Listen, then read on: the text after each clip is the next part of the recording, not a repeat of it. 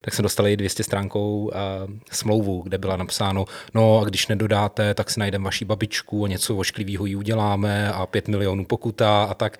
A to pro nás jako živnostníky bylo těžký přijmout, tak jsme si z nás asi zhruba pěti lidí, co jsme tam tehdy byli, tak jsme si vybrali jenom jednoho, kdo teda by když tak šel sedět a to jsem byl já.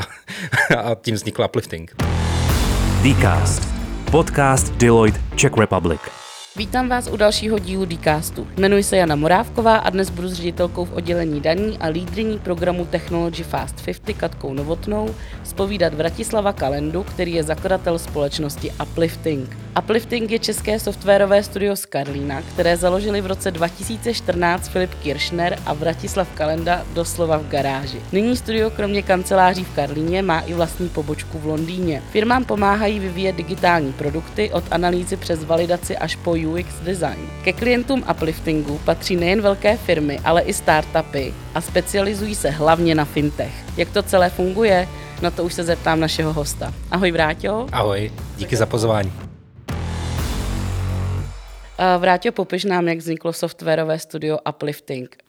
Um, no tak uh, ta story je taková, že jsme doslova začínali v garáži, byli jsme uh, banda IT vykusů, takových hajťáků, co žrala pizzu a, a, a k tomu psala nějaký software a my, původně Uplifting byl Uh, byl hedge proti, proti smlouvám od korporátů, kdy my jsme jako živnostníci chtěli, uh, chtěli prostě vyvíjet software, vyhráli jsme první, uh, první nějakou soutěž, nějaký interní inkubátor ve, v telko společnosti a kromě 200 tisíc korun, co, což tehdy bylo jako velký peníze pro nás, jako pro, pro mladý kluky, tak jsme dostali 200 stránkou smlouvu, kde byla napsáno, no a když nedodáte, tak si najdeme vaši babičku a něco ošklivého jí uděláme a 5 milionů pokuta a tak.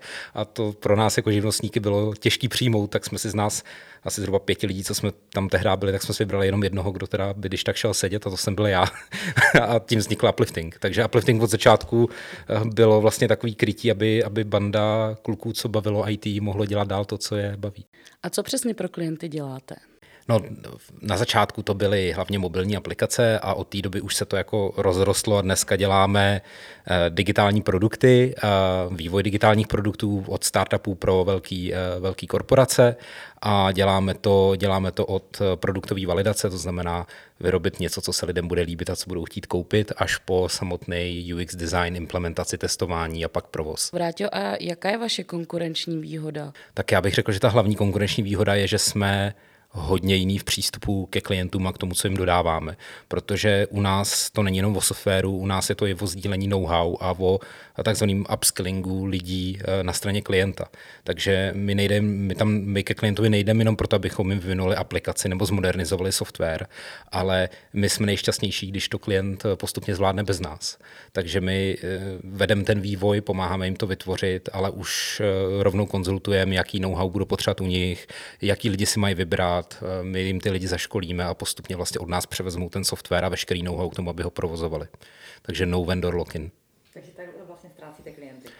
No ono to vlastně funguje tak, že když se nám tohle podaří, tak ten klient obvykle tak šťastný eh, a tak se rád, strašně rád s náma dělá, že eh, když už třeba neděláme na té konkrétní týdle věci, tak obvykle pro nás najde nějakou jinou práci, která je zajímavá a kde můžeme přinést hodnotu. Takže spíš je to tak, že máme dlouhodobý partnerství právě na základě tady těch hybridních týmů, kde my pomáháme hlavně tam, kde máme expertízu a na takové ty rutinní věci si k naši klienti pomáháme jim vlastně najít eh, vhodný lidi. Takže tak vlastně ztrácíte klienty. To je tým, ve kterém my obvykle máme technologickou expertízu, ale je složen z našich lidí a z lidí našich zákazníků. A my díky tomu nejenom, že dokážeme efektivně vyvíjet software, protože lidi našich zákazníků poskytují doménovou znalost toho, toho té problematiky a my poskytujeme hlavně tu expertízu v tom IT a v produktu. tak to je ta první výhoda, ale ta druhá výhoda je, že úplně přirozeně vlastně eh, dochází k zaškolení, eh, zaškolení těch kolegů od našeho, eh, od našeho klienta, tak aby pak mohli ten vývoj převzít. Ty jsi zmínil hybridní tým, co to vlastně znamená? My se uh, řadíme nebo máme touhu se zařazovat mezi takzvané trkisové firmy. Trkisové firmy jsou firmy, které mají jako hodně jinou kulturu. Představ si kulturu, ve které není moc hierarchie, neexistují tam manažeři, každý má zodpovědnost hlavně sám za sebe a za tu organizaci a, a rozhodování probíhá decentralizovaně, takže když chceš něco rozhodnout, tak můžeš jít a, a no, někde si vzít kreditku, která je někde v našem systému, koupit si, co potřebuješ a když je to něco většího, tak se hold poradíš s lidma, ale to konečné rozhodnutí je vždycky na tobě. A nikdy se vám to nevymstilo, tenhle ten přístup, anebo jste měli prostě nějaký případy, kdy to nešlo? Tak už jsme měli případy, kdy, kdy to bylo zneužitý v té firmě, ale v konečné míře uh, ta firma je na to hodně citlivá, dokáže to jako relativně rychle vyřešit. A kdybych porovnal tu firmu, kdybychom tenhle přístup neměli a co bychom tím ztratili, kdybychom ten přístup neměli a, a to, jako, co, co to tak trošku malo ztrácíme třeba na nějaký, na nějaký vnitřní efektivitě, třeba my nemáme moc controlling a tak, mm. tak eh, já, já bych neměnil. Já si myslím, že ta firma je o to víc netoxická, o to víc je to v příjemný v té dělat a, a naši klienti oceňují ten lidský přístup a hledání eh, hodnoty pro ně, i když to znamená, že třeba my máme, nemáme tak velký zisk. A kde jste se inspirovali? Tak já jsem měl, od začátku, my od začátku jsme firma, která měla otevřený platy a sdíleli jsme část zisku se zaměstnanci a rozhodovali jsme hodně společně. A potom někdy po čtyřech letech, co jsme takhle dělali, tak se ke mně dostala knížka Budoucnost organizací, kde od Frederika Lalo, kde se ty Tyrkisové firmy eh, popisují. My jsme si ji přečetli a zjistili jsme, že už tak 70% děláme, a, ale našemu leadershipu to vlastně poskytlo mapu, jak se dostat, jako jak být ještě víc tyrkysový a poslední, poslední čtyři roky pracujeme na tom, aby jsme spoustu těch principů, co je v té knížce popsaných, aby jsme je do upliftingu dostali. A kdo má teda poslední slovo u vás, když jde o nějaký strategický třeba rozhodnutí? Tak eh, my máme board společnosti, ale není to klasický board of directors, tak jak, jak ho možná znáte, ale my mu říkáme rada starších a do rady starších jsou od nás lidi volení. Naši kolegové vlastně každý půl rok volejí jednu třetinu té rady starších a když dojde na lámání chleba, nedokážeme se dohodnout nebo tak, tak to jde na radu starších, kde vlastně naši kolegové uh, o tom rozhodují. A já sice jsem co-founder firmy, ale mám jenom jedno šestinový hlas na téhle radě a to jenom proto, že jsem do ní byl zvolený, takže takže uvidím, jestli mě tam lidi budou chtít třeba za, za půl roku, kdy budu znovu obhajovat mandát. A opravdu si dokážeš představit situaci, že třeba v té hradě starších nebudeš, když je to tvoje firma a nebudeš rozhodovat o své firmě, necháš to rozhodovat někoho jiného? Ty jo, já už bych, já, já teda se přiznám, že tak po, po těch devíti letech, co to dělám, už si docela přeju, abych na chvíli nebyl v radě starších. Já doufám, že, eh, že příští volební období už eh, už eh, tu, tu firmu nepřekvapí, kdybych náhodou nekandidoval a tím pádem jsem se tam nedostal. Ty si ještě vrátil zmínil ty tabulkové platy, že jste stoprocentně transparentní, takže každý člověk u vás ve firmě ví, kolik berou jeho šéfové, šéfové jeho šéfů. No, my teda nemáme ty šéfy jejich šéfů. Eh, ano, nejenom, že vědějí, kolik berou, ale taky za co. A protože my máme vlastně kompetenční modely, takže člověk je zařazený do kompetenčního modelu podle znalostí a podle toho dostává peníze a taky podle toho, jak velkou zodpovědnost si na sebe bere. Takže čím víc lidí vede, že my sice nemáme management, ale máme leadership u nás, to, což je taková jako organizátorská role v té v firmě, tak čím víc si vlastně sebe bere, bere toho organizátorství, tím, tím větší plat má u nás. A nebojíš se třeba, uh, nebo nestalo se vám někdy, že k vám přijde kandidát, který se ti fakt líbí, ale ty mu vlastně nemůžeš nabídnout tu částku, kterou on si třeba řekne, protože tam je ten tabulkový plat, je tam ten strop? A tak je to, urči, je to samozřejmě velký handicap, co máme na, na trhu práce, protože protože proti nám stojí super zafinancovaný startupy, velký korporáty, co dokážou přeplácet lidi a, a u nás platí zásada, že pokud se to nedokážeme eh, systematicky dovolit v celé firmě na tom dané pozici, tak eh, prostě ten plat nenabízíme. A když potřebujeme někomu zvednout, jako, že jsme nekonkurenceschopní třeba na trhu, no tak musíme zvednout všem na té dané pozici stejně. A to samozřejmě vytváří na nás velký evoluční tlak, abychom si hledali zajímavý klienty, zajímavé zakázky. Právě proto jsme šli do zahraničí, abychom vlastně byli schopní férově platit platit eh, naše lidi. Jak u vás probíhá náborový proces? Strašně záleží, jak je ten člověk zkušený a jak, eh, jak, jak, jak ten člověk je eh, jak, jak, jeho, jak jakoby nám sedí do té organizace. Takže když máme pocit, že k nám jako hodně sedí a, a je to člověk, který, který by k nám byl velký fit, tak první, kdo mu volá, je nějaký techlít nebo někdo, kdo, kdo, kdo je jako hodně blízko té profese a už rovnou mu říká ahoj kámo, tady prostě Dominik a, a já, já jsem techlík té technologie, co budeš dělat, pojď k nám na kafe, pokecáme. Jo? To je prostě normálně, takhle začíná náš pohovor, když, když víme, že to bude fit a když ne, tak volá nejdřív naše Human Relations oddělení, kde, kde nebo když jako nevíme vlastně a nejdřív vlastně tomu člověku vysvětlujeme, o čem ten uplifting je, takže třeba si s ním tři čtvrtě hodinu povídáme po telefonu, aby si jako vlastně řekli, jestli to fakt do takové firmy chce jít. Jaké máte aktuálně klienty a jak vlastně děláte ten obchod s nimi? To je dobrá otázka. My máme, my vlastně postupně um, o, jakoby zavíráme obchodní aktivity v České republice. Uh, stále obsluhujeme k naše klienty, který máme strašně rádi tady v Čechách, ale už neotvíráme moc nových příležitostí. Uh, zaměřujeme se hodně do zahraničí. Teďka uh, pracujeme, vlastně máme klienty od Kanady až po Japonsko. Přímo se pak ještě soustředíme na Londýn, kde máme, kde máme pobočku. A my vlastně obchodujeme hodně, hodně tak, jak se s váma povídám, hodně jako upřímně, lidsky. Ehm, teďka rozjíždíme business development vlastně poprvé po devíti letech. Teďka vlastně eh, většinu toho biznesu dělají lidi jako já, to znamená ajťáci, co to dělají 10-15 let. Eh, mají dar mluvit s lidma a mají dar pochopit eh, klienta, silně s ním empatizovat, pochopit, kde je ten problém a nabídnout mu nějaký rozumný řešení. Takže ten biznes dělají hodně teďka solution architekti a, a lidi, kteří jsou vlastně primárně technologové a teprve až potom business developeri. Aktuálně máte za sebou kolik aplikací? Myslím, že to bude něco přes 200, ale, ale to číslo je těžký, těžký určit, protože ne všechny jsou komerční. Děláme taky hodně pro bono věcí a věcí do, do charity, takže, takže je to, ale celkově to bude asi kolem 200 aplikací. A mohl by se nějakou vyzdvihnout, na kterou jste fakt jako pišní?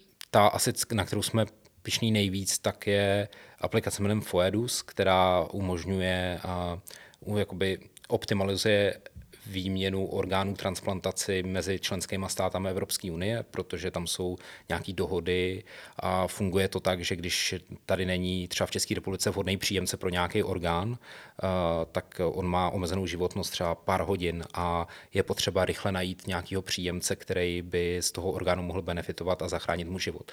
A ještě před prostě 8-9 lety se tohle to dělalo tuška papír, že se lidi volali a, a, a pak si něco psali, prostě eh, posílali si faxem věci a tak. No a my jsme vyrobili systém společně s, eh, s kolegy, z, z koordinačního střediska transplantací tady, tady v České republice, která, který vlastně tady, tu, tady ten tuška papír jako odstraňuje z toho procesu, je to všechno digitální a byli jsme schopni zrychlit ten čas na, na domluvu z nějakých 45 minut zhruba na 15, což znamená, že ty orgány můžou cestovat eh, delší čas, delší dobu a jsme schopni zachránit víc životů. V rámci upliftingu vznikl i startup DX Heroes. Co to vrátuje za projekt?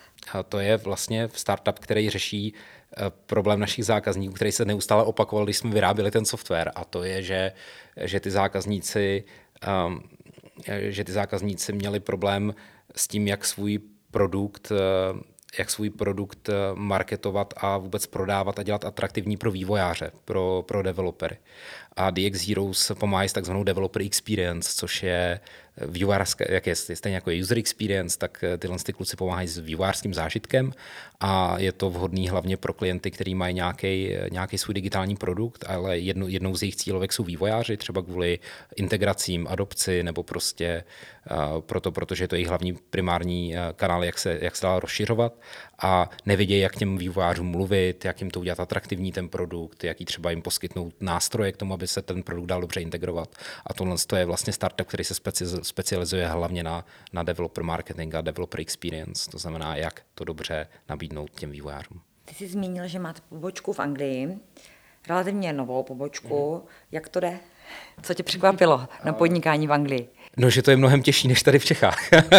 Aspoň pro nás, jako, protože eh, my jsme šli s takovou jako českou mentalitou do toho a ono se ukazuje, že ta, že ta britská mentalita je trošku jiná, že je tam kulturní bariéra, že když oni říkají uh, it's great, it's amazing, uh, tak to vlastně znamená, no moc mě to nezaujalo, uh, spíš už, spíš, spíš už prosím nechoďte, uh, ale to nám chvíli trvalo, než jsme to byli schopni jako dekodovat tohle a tak to byla první věc a druhá věc je, že je to hyperkompetitivní prostor, že uh, ta konkurence je mnohem větší, uh, jsou tam firmy, které nabízejí vývoj ještě za třeba dvakrát tak nižší cenu, než je tady v Čechách, uh, takže vlastně prodávat tam za ty, za ty hodinovky, které my chceme a, a dělat ten vysoce kvalitní software, tak jsme zjistili, že je to velmi těžký prodat.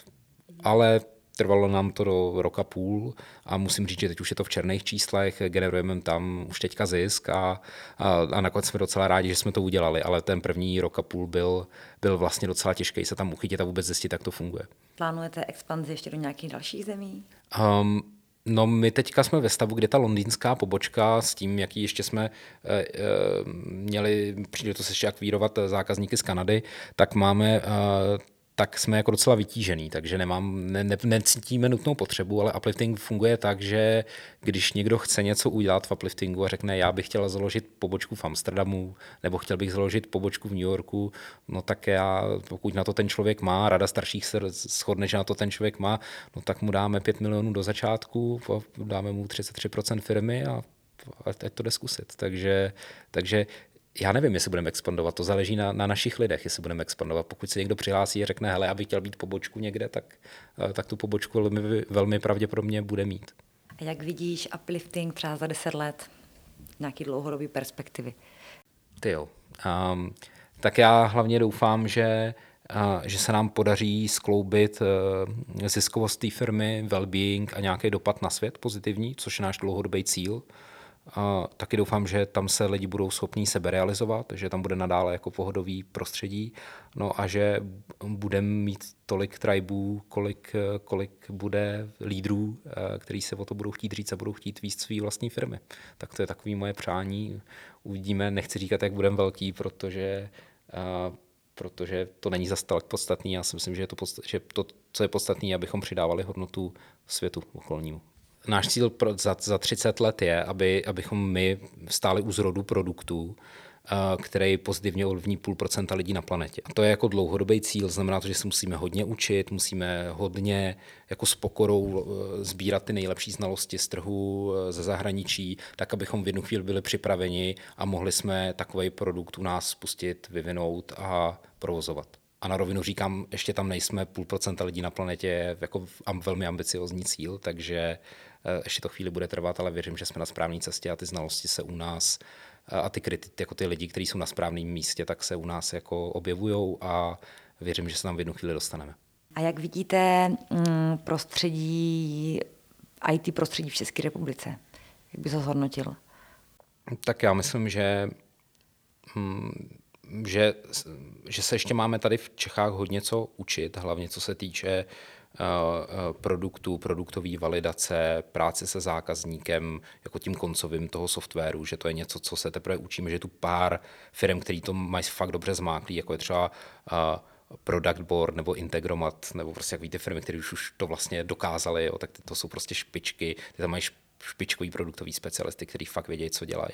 Ale myslím si, že většina trhů, hlavně začínající startupeři, strašně podceňují produktovou validaci, nechodí dost do terénu, dost se nebaví se zákazníkama, nechtějí slyšet ty nepříjemné věci o tom svém startupu, že třeba to vlastně není fit pro ty klienty a tak. A e, stále, neustále se potkáváme v naší, v naší praxi s tím, že, že po nás chtějí e, CEO z začínajících startupů vyvíjet software, který vlastně pak nikdo nebude chtít používat protože jako to vzniklo v jejich hlavě, nešli si to ověřit a, a, a, a mysleli si, že to je jako ta nejlepší věc, co kdy prostě potkala svět, ale pravda je taková, že obvykle první nápad není ten nejlepší a že bez zpětné vazby a komunikat a průzkumu trhu eh, nějakých kvalitativních rozhovorů je velmi těžký udělat dobrý produkt.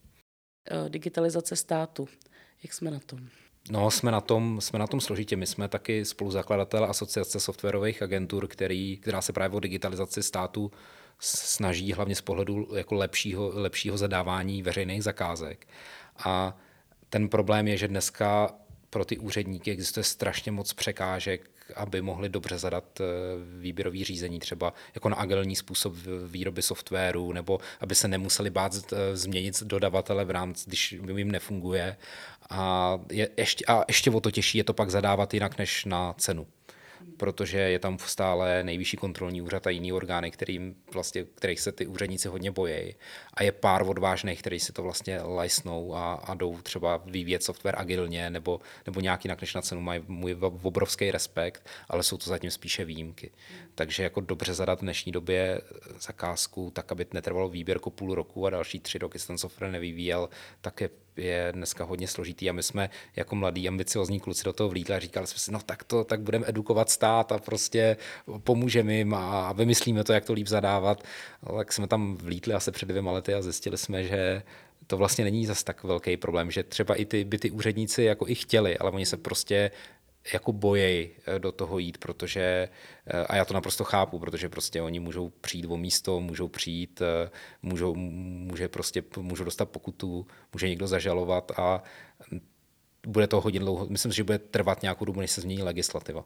A, a je to takový začarovaný kruh, že dokud se nezmění legislativa, bude málo odvážných, který do toho půjde a a vlastně i málo lidí, kteří pak stojí o tu edukaci, o to, o to slyšet, že by se to stalo jinak. Nebo že by to šlo dělat jinak.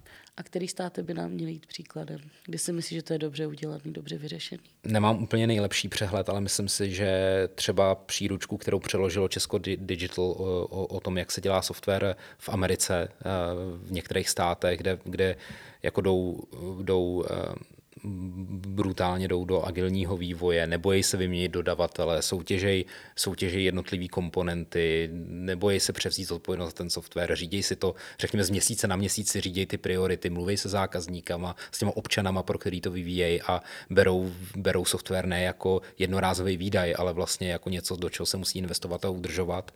A že mm, včetně toho týmu, co se o to stará, tak to si myslím, že je, že je ta cesta, cesta dopředu protože stát to stále bere tak, že se ten software jednou vyvine a úplně upřímně software, software o který se nestará nějaký tým, byť minimální, taky software, který za chvíli zahyne nebo bude muset být vyměněný a to jsou pak jako, to, to jednou to vysoutěžíte verzi 1 za 50 milionů a pak verzi 2, protože se na to nehrá, že pak vysoutěžíte za 500 milionů. Takže to je, to je ten, ta hlavní výzva. No. Vráťo, ty osobně, jak dodržuješ work-life balance? Mně to nikdy nefungovalo. Ne. ne. Já, já mám spíš takový jako work-life flow a tak nějak mi to jako proplouvá, že když mám dny, kdy je potřeba makat nebo když se něco sype, tak jsem v té práci fakt dlouho, fakt dlouho mluvím s lidma, beru si to domů, trápím se tím, fakt to neumím vypnout. A pak jsou zase dny, kdy je to super, kdy to celý plyne a já si spíš dám víc jako voraz, snažím se nabrat energii, aby až zase zas to bude jako hustý, tak abych tam byl pro ty lidi.